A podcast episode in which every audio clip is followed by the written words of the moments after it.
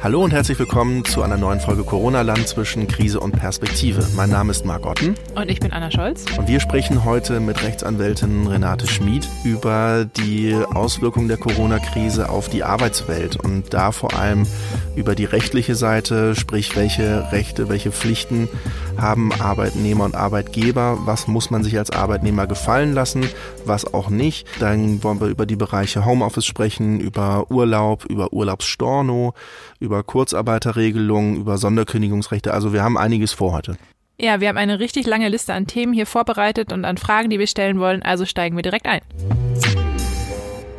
Frau Schmid, wir sind jetzt äh, je nach Branche so in Woche drei oder Woche vier vom Homeoffice. Ich glaube, bei vielen tritt jetzt auch so langsam so der Lagerkoller ein oder man sehnt sich schon ein bisschen nach einem Ortswechsel oder mal danach andere Menschen zu sehen. Kann denn mein Chef von mir verlangen, dass ich im Homeoffice bleibe? Der Arbeitgeber kann ein Homeoffice in der Regel nicht einseitig anordnen. Also er kann nicht einfach die Arbeitnehmer ins Homeoffice schicken, denn so weit reicht sein Weisungsrecht in der Regel nicht. Okay, also im Zweifel sowieso immer absprechen, wenn ich sage, ich würde aber ganz gerne wieder ins Büro kommen also das ist ja sowieso das Gebot der Stunde. Wenn es, wir sind ja in einer Situation, die äh, wir nicht geprobt haben. In vielen Bereichen äh, sind wir hier gefordert, kreative Lösungen zu finden.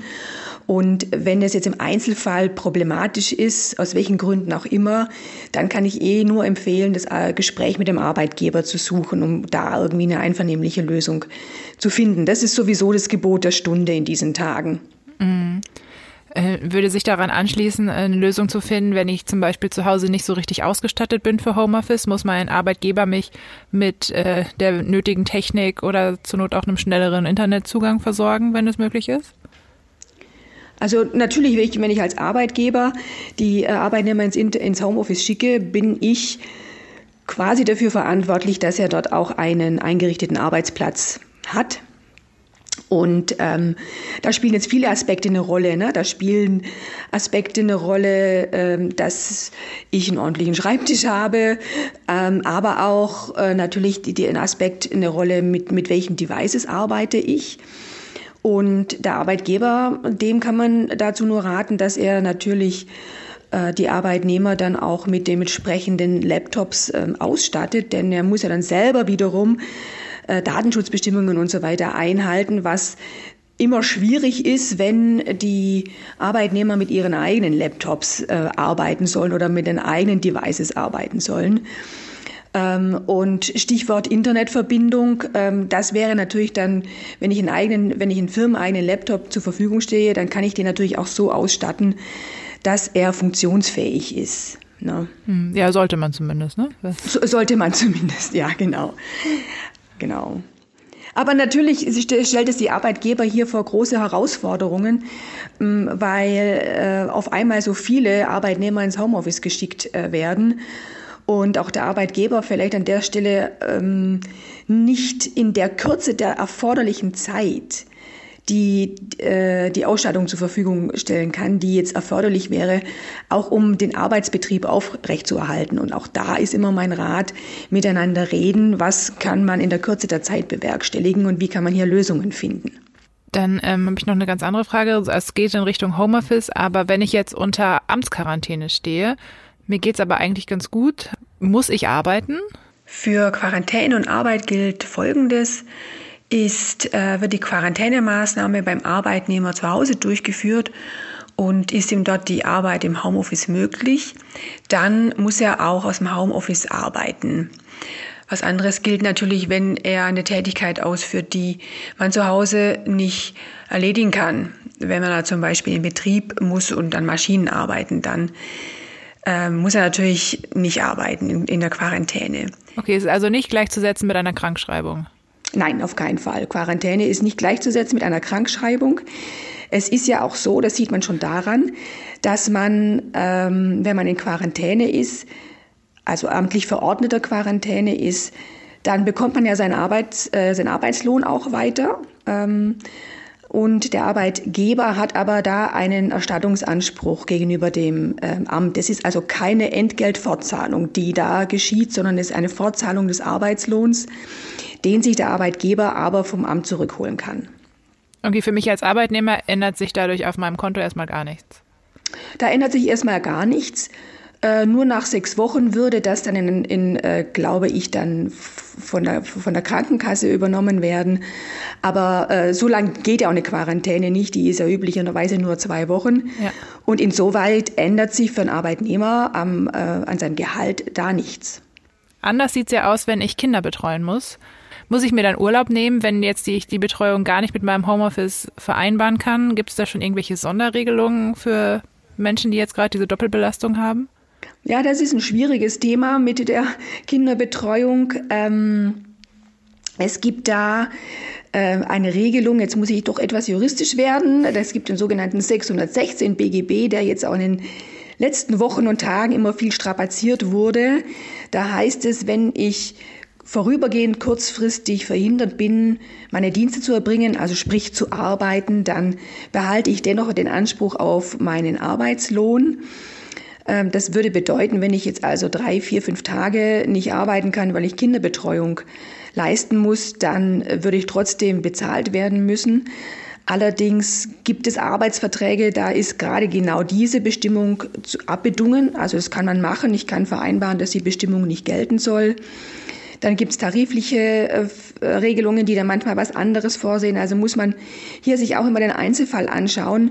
Und Fakt ist natürlich auch, ähm, wenn es über eine gewisse Zeit hinausgeht und man sagt da so im Grunde sind es vier bis fünf Tage, dann ist diese Verhinderung ja nicht mehr vorübergehend. Mhm. Also spätestens dann hört es auf, dass der Arbeitgeber zahlen muss. Und dann ist natürlich die Frage, was mache ich jetzt? Streng genommen kann der Arbeitgeber jetzt verlangen, dass der Arbeitnehmer seinen Urlaub mhm. nimmt wenn er nicht über, äh, aus dem Homeoffice arbeiten kann. Ne? Und auch da wird viel sicherlich im, im Gespräch mit den Arbeitgeber einzelfallbezogen geregelt werden können müssen oder angesprochen werden müssen. Sie sprechen es schon an, gerade so, dass der verordnete Urlaub äh, ist, glaube ich, auch immer mal wieder in den letzten Wochen ein Thema in Betrieben. Ähm, darf der Arbeitgeber mich dann einfach in Urlaub schicken? Also er kann jetzt den Arbeitnehmer nicht einfach so in Zwangsurlaub schicken, denn beim Urlaub äh, müssen ja auch die berechtigten Interessen des Arbeitnehmers mit berücksichtigt werden. Ähm, das geht sicher nicht einfach so generell flächendeckend. Ja, ähm, was anderes ist, wenn ähm, in meinem Arbeitsvertrag zum Beispiel drin steht, dass das Unternehmen Betriebsferien oder Betriebsurlaub anordnen kann. Dann könnte in so einem Fall der Arbeitgeber auch sagen, ich ordne jetzt meinen Betriebsurlaub, mache ich jetzt im April und dann kann ich die Arbeitnehmer auch ähm, auf dieser Grundlage in den kollektiven Betriebsurlaub äh, sozusagen schicken. Aber jetzt generell zu sagen, der Arbeitgeber kann die Arbeitnehmer in den Zwangsurlaub schicken aufgrund der Corona-Krise, das ist so in dieser generellen Aussage sicherlich nicht richtig. Was würden Sie Arbeitnehmern empfehlen, wenn Arbeitgeber da in dem Punkt ein bisschen Druck machen? Also sagen, ja, es wäre schon gut, wenn du jetzt in Urlaub gehst, es würde uns auf jeden Fall helfen, weil wir müssen dann vielleicht äh, nicht so viel Geld vorhalten ähm, für noch nicht genommenen Urlaub oder wir, wir können dich einfach jetzt nicht gebrauchen, wir haben keine Auftragslage, geh doch jetzt mal in Urlaub. Man möchte aber nicht, aber der Arbeitgeber sagt dann, ja, äh, dann kriegen wir aber andere betriebliche Schwierigkeiten oder wenn sie sich jetzt hier so querstellen, dann ist das aber schwierig für die weitere Zusammenarbeit. Muss man sich dann diesem Druck beugen? Also ich würde dann äh, sagen, ähm, man muss überlegen, was haben wir denn für andere Mittel? Und wir haben natürlich andere Mittel, gerade für diesen Engpass und für die Lage, die momentan äh, vielerorts herrscht, und das ist das Kurzarbeitergeld. Also ich kann ja, wenn ich jetzt infolge dieser Corona-Krise einen Arbeitsrückgang habe, kann ich ja Kurzarbeitergeld bei, bei der Bundesagentur für Arbeit beantragen. Dann muss ich meine Leute nicht in Urlaub schicken.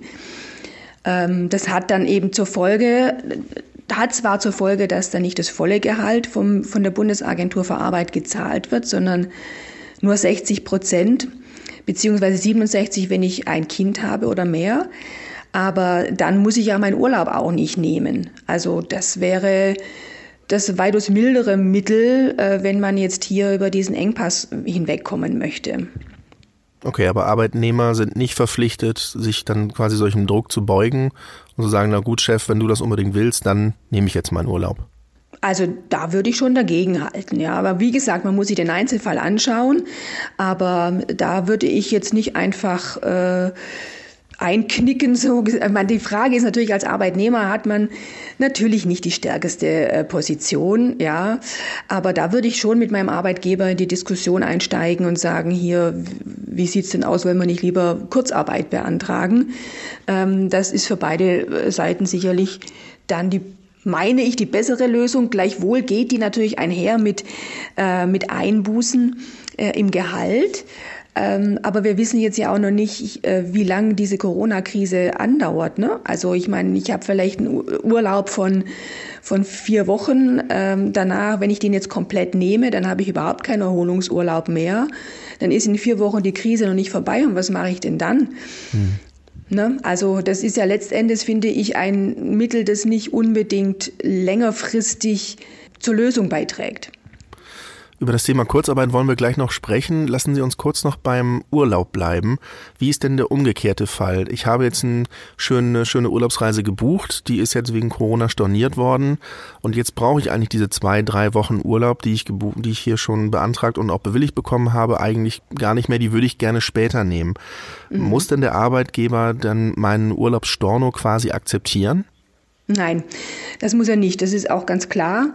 Äh, Urlaub, wenn er einmal bewilligt ist, ist er bewilligt und äh, da kann ich jetzt nicht vom Arbeitgeber verlangen, ähm, dass er mal den, den Storno sozusagen akzeptiert. Das ist eine ganz klare, äh, ein ganz klarer Fall. Mhm. Und dann nochmal wieder ein kleiner anderer Fall. Darf denn der Arbeitgeber den Urlaub stornieren, weil er sagt, es ist gerade so viel zu tun, wir kommen nicht hinterher, du kannst jetzt unmöglich in den Urlaub gehen? Also auch nicht ganz einfach, denn äh, bewilligt ist bewilligt. Ähm, äh, also da äh, in, in extremsten Ausnahmefällen ähm, wäre das vielleicht mal möglich, aber in der Regel ist das auch nicht möglich, dass ein Arbeitgeber jetzt äh, einen Arbeitnehmer einfach so aus dem Urlaub zurückholt. Aber wie gesagt, es kann mal äh, extreme Ausnahmesituationen geben. Aber wenn jetzt der Arbeitnehmer schon sein, äh, seine Reise oder so angetreten hat oder so, dann kann er ihn auch meiner Meinung nach nicht zurückholen. Bleiben wir bei dem Fall, es ist jetzt wahnsinnig viel zu tun. Gibt ja genug Branchen, die jetzt in Arbeit schwimmen. Wie viel Überstunden oder darf ein Arbeitgeber überhaupt Überstunden ab, abverlangen oder an, anordnen? Also findet sich ja ähm, vielfach in den Arbeitsverträgen, dass der Arbeitgeber das darf. Ja, wenn es da drin steht, dann, dann äh, darf er das auf jeden Fall auch. Ähm, allerdings muss der Arbeitgeber natürlich dann äh, das alles ähm, muss er da die Arbeits, die Regelungen des sogenannten Arbeitszeitgesetzes beachten. Also es gibt hier in Deutschland das Arbeitszeitgesetz, da steht drin, wie lang äh, ich am Tag arbeiten darf und wie viel äh, pro Tag äh, auch mehr gearbeitet werden darf. Zum Beispiel steht da eben drin, die tägliche Arbeitszeit sind eben acht Stunden und ich darf in Einzelfällen als Arbeitgeber auch äh, zehn Stunden arbeiten, muss aber im Durchschnitt über einen Zeitraum von sechs Monaten diese acht Stunden äh, einhalten. Das heißt, wenn ich an einem Tag zehn Stunden arbeite, dann muss ich das irgendwo an einem anderen Tag ausgleichen. Ne? Ähm, also in diesem Mehrstunden, Überstunden ja, aber eben im Rahmen dieser Arbeitszeitregelungen. Es gibt natürlich, Arbeitsrecht ist ja immer sehr komplex und vielfältig. Ähm, es gibt natürlich auch tarifliche Regelungen, die ähm, da mehr Spielraum lassen, aber da wiederum ist halt Voraussetzung, dass der Arbeitsvertrag, von dem wir jetzt im Einzelfall sprechen, unter diesen Tarifvertrag fällt. Wenn jetzt der Arbeitsvertrag dann nicht runterfällt, also wenn ich jetzt keine spezielle tariflichen Regelungen habe, dann bleibt es eben bei der gesetzlichen Regelung, das ist das Arbeitszeitgesetz. Und da muss sich dann eben der Arbeitgeber im Rahmen seiner Mehrstundenanordnung dran halten. Also wäre der Rat dann auch, äh, seine Arbeitszeit auf jeden Fall zu erfassen, auch wenn man kein offizielles Zeiterfassungssystem jetzt vom Arbeitgeber hat? Also das muss der Arbeitgeber ja sowieso. Ne? Wir haben ein äh, EuGH-Gesetz, äh, Urteil gehabt vor einigen Monaten, wo der EuGH gesagt hat, Arbeitszeit muss erfasst werden und zwar von morgens bis abends. Das steht eigentlich nicht zur Disposition. Das muss der Arbeitgeber sowieso haben, ein Arbeitszeiterfassungsgesetz. Und wenn er es jetzt noch nicht hat, dann muss er es jetzt mal einführen. Gut, und darf mein Arbeitgeber mich einfach in andere Bereiche versetzen, weil er sagt, da ist jetzt, da brennt die Hütte und bei dir jetzt momentan vielleicht nicht? Auch das ist in der Regel im Arbeitsvertrag äh, drin, dass dem Arbeitnehmer andere Tätigkeiten zugewiesen werden dürfen. Das ergibt sich aber auch aus dem bereits eingangs ähm, diskutierten Weisungsrecht. Allerdings eben darf er jetzt dem Arbeitnehmer, also oft steht drin, vergleichbare Tätigkeiten, äh, dass er die zuweisen darf, so dass es im Rahmen des Weisungsrechts, das ja der Arbeitgeber gewissenhaft und auch nicht willkürlich ausüben äh, aus, äh, muss, darf er wahrscheinlich, äh, ich sage jetzt mal, eine, eine Sekretärin, die jetzt vielleicht in, in Produktion arbeitet, die darf er jetzt vielleicht auch als Sekretärin in einen anderen Bereich äh, versetzen, in Anführungszeichen, wenn er sagt, in der Produktion ist gerade nicht so viel los, im Vertrieb ist gerade mehr los, mhm. jetzt mal als Beispiel. Ne? Aber er dürfte sehr wahrscheinlich die Sekretärin jetzt nicht ans Band stellen, weil das wäre jetzt eine Tätigkeit, die mit ihrer eigentlichen Qualifikation ja nichts zu tun hat. Okay, also auch wie immer wieder ein Einzelfall. Ist immer ein Einzelfall, aber als Rahmenbedingung kann man sich schon merken, ähm, die, die Art der Tätigkeit muss in gewisser Weise vergleichbar sein.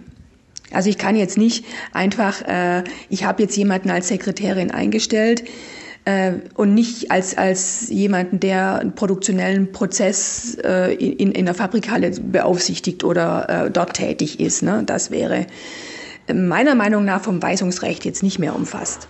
Gut, dann kommen wir doch jetzt an dieser Stelle mal zurück zum Thema Kurzarbeit. Äh, muss ich das als Arbeitnehmer? Habe ich irgendeine Wahl, wenn mein Arbeitgeber sagt, so, ähm, wir haben nichts zu tun, ab morgen Kurzarbeit, dann ist es so. Kurzarbeit ist ein Punkt, der, ähm, wenn ich, also wenn ich Kurzarbeit machen möchte als Arbeitgeber, muss ich auch erstmal reinschauen, was habe ich eigentlich mit meinem Arbeitnehmer im äh, Arbeitsvertrag vereinbart. Ähm, steht im Arbeitsvertrag schon drin, dass in betrieblichen Erfordernissen oder Engpässen Kurzarbeit beantragt werden kann, dann kann ich das einfach, kann ich das auch machen.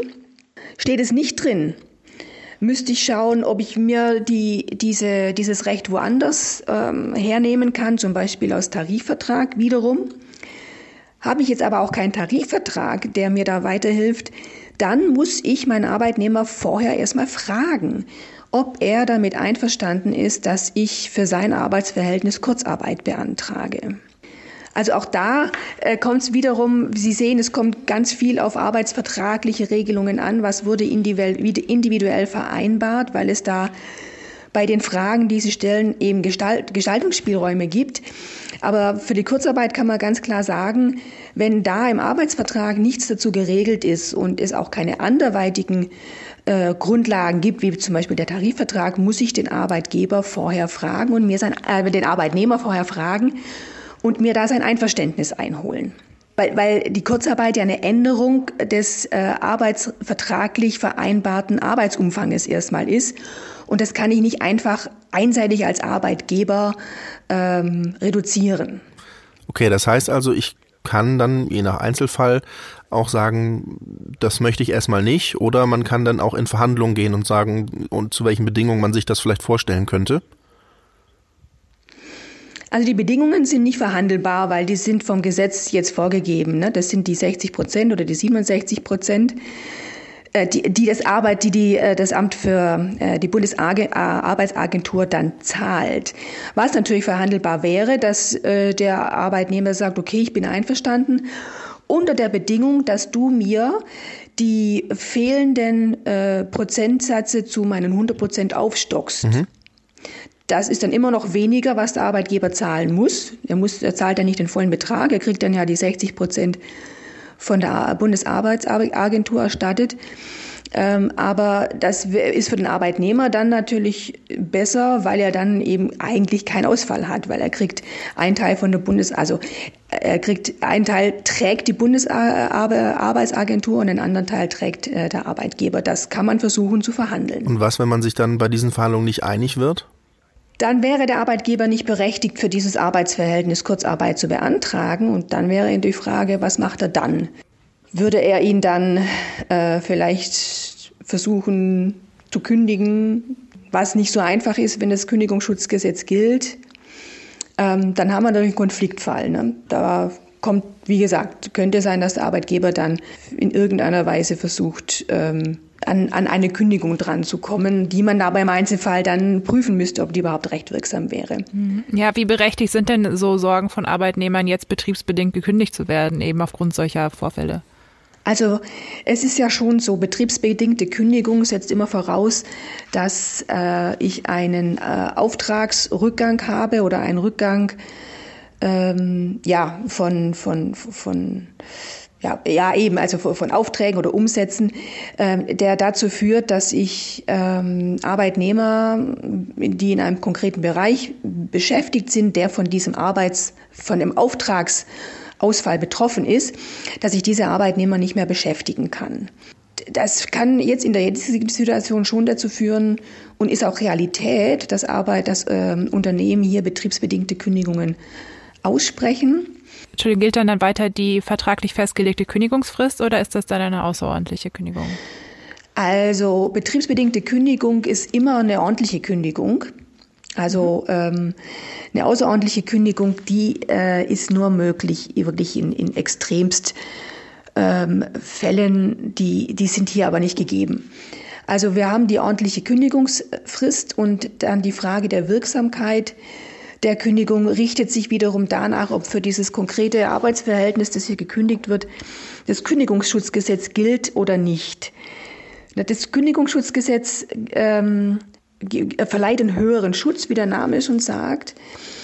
Das heißt, betriebs bei betriebsbedingter Kündigung muss der Arbeitgeber wirklich auch nachweisen, dass der konkrete Arbeitsplatz dann infolge des Auftragsrückgangs auch wegfällt.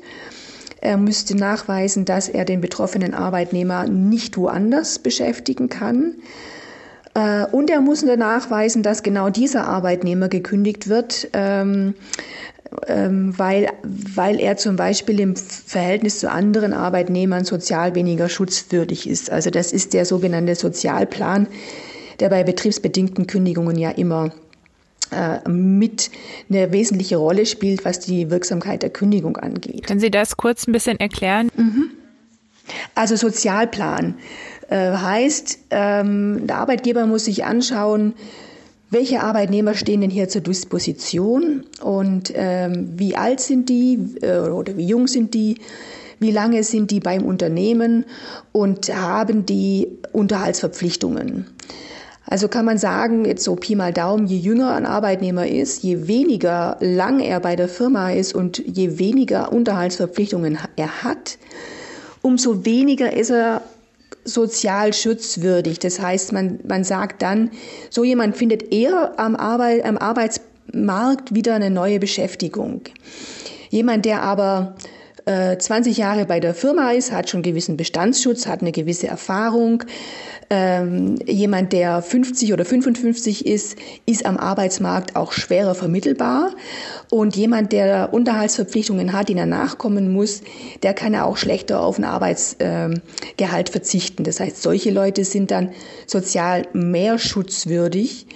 Und da wägt man dann einfach ab und guckt einfach, da werden wirklich auch Punkte verteilt, ne? also pro, äh, pro Kriterium und wer am Schluss die wenigsten Punkte hat im Rahmen dieses Sozialplans, der ähm, der wäre dann eben äh, einem anderen Arbeitnehmer äh, in der Kündigung vorzuziehen. Also der wird dann gekündigt und der andere Arbeitnehmer, der mehr Sozialpunkte hat, der darf dann bleiben. Und Sie sagen, Sie beobachten jetzt äh, schon einen deutlichen Anstieg an betriebsbedingten Kündigen oder Sie kriegen mehr Anfragen zu dem Thema? Ja, also das auf jeden Fall. Wir haben immer viele Rückrufbitten oder äh, Anfragen und äh, wo die äh, Leute Beratungsbedarf haben, weil sie sagen, jetzt habe ich die betriebsbedingte Kündigung im Briefkasten. Man muss halt aber eins ähm, auch noch bedenken, der Kündigungsschutz, den ich jetzt gerade so ein bisschen erläutert habe, der ähm, gilt erst, wenn das Arbeitsverhältnis mehr als sechs Monate bestanden hat und wenn das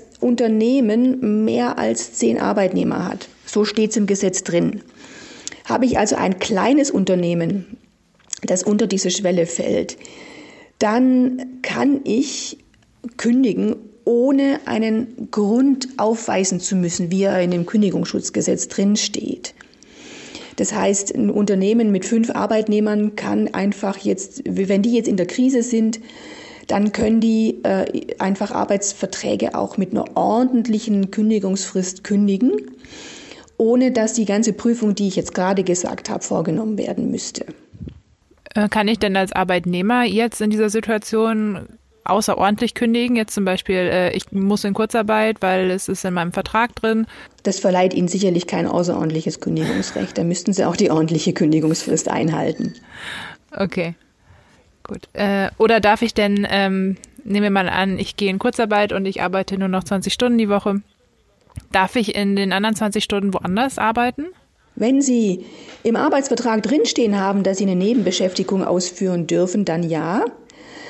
Ähm, oft steht aber drin, dass Nebenbeschäftigungen nur mit Zustimmung des Arbeitgebers ähm, zulässig sind. Also auch hier müsste man den Arbeitgeber wieder fragen, der dann meiner Meinung nach aber die Zustimmung auch nicht äh, treuwidrig sei, heißt es, da verweigern dürfte. Also wenn jetzt klar ist, dass diese Nebenbeschäftigung also möglich ist äh, neben den 20 Stunden und auch die Interessen des Arbeitgebers nicht beeinträchtigt, dann meine ich, müsste er auch so einer Nebenbeschäftigung zustimmen.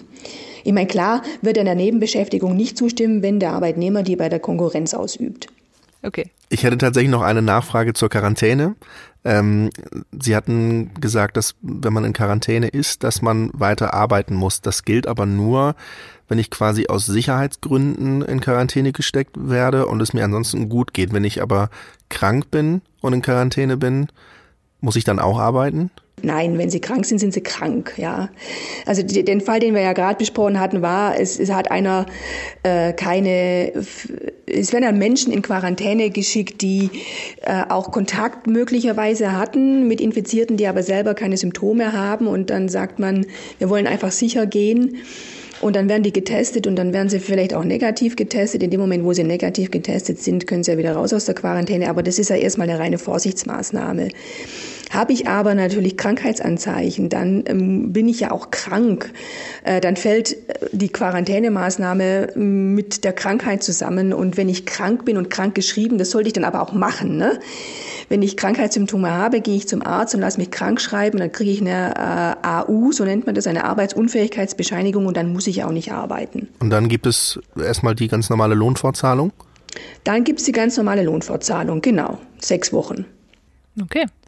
Ich glaube, wir haben ganz gut was abgearbeitet. Ich glaube auch, wir sind durch. Haben Sie noch irgendwas, was Sie loswerden wollen? Ähm, also abschließend kann ich nur nochmal dafür appellieren, dass man möglichst versucht, Dinge dann auch äh, jenseits des, der ganzen Regelungen, die wir jetzt besprochen haben, ähm, auch mit dem Arbeitgeber äh, zu besprechen, weil es wirklich eine außergewöhnliche Situation ist wo wir alle wissen, dass manchmal Recht und Gesetz vielleicht nicht die adäquaten Lösungen äh, dafür bieten.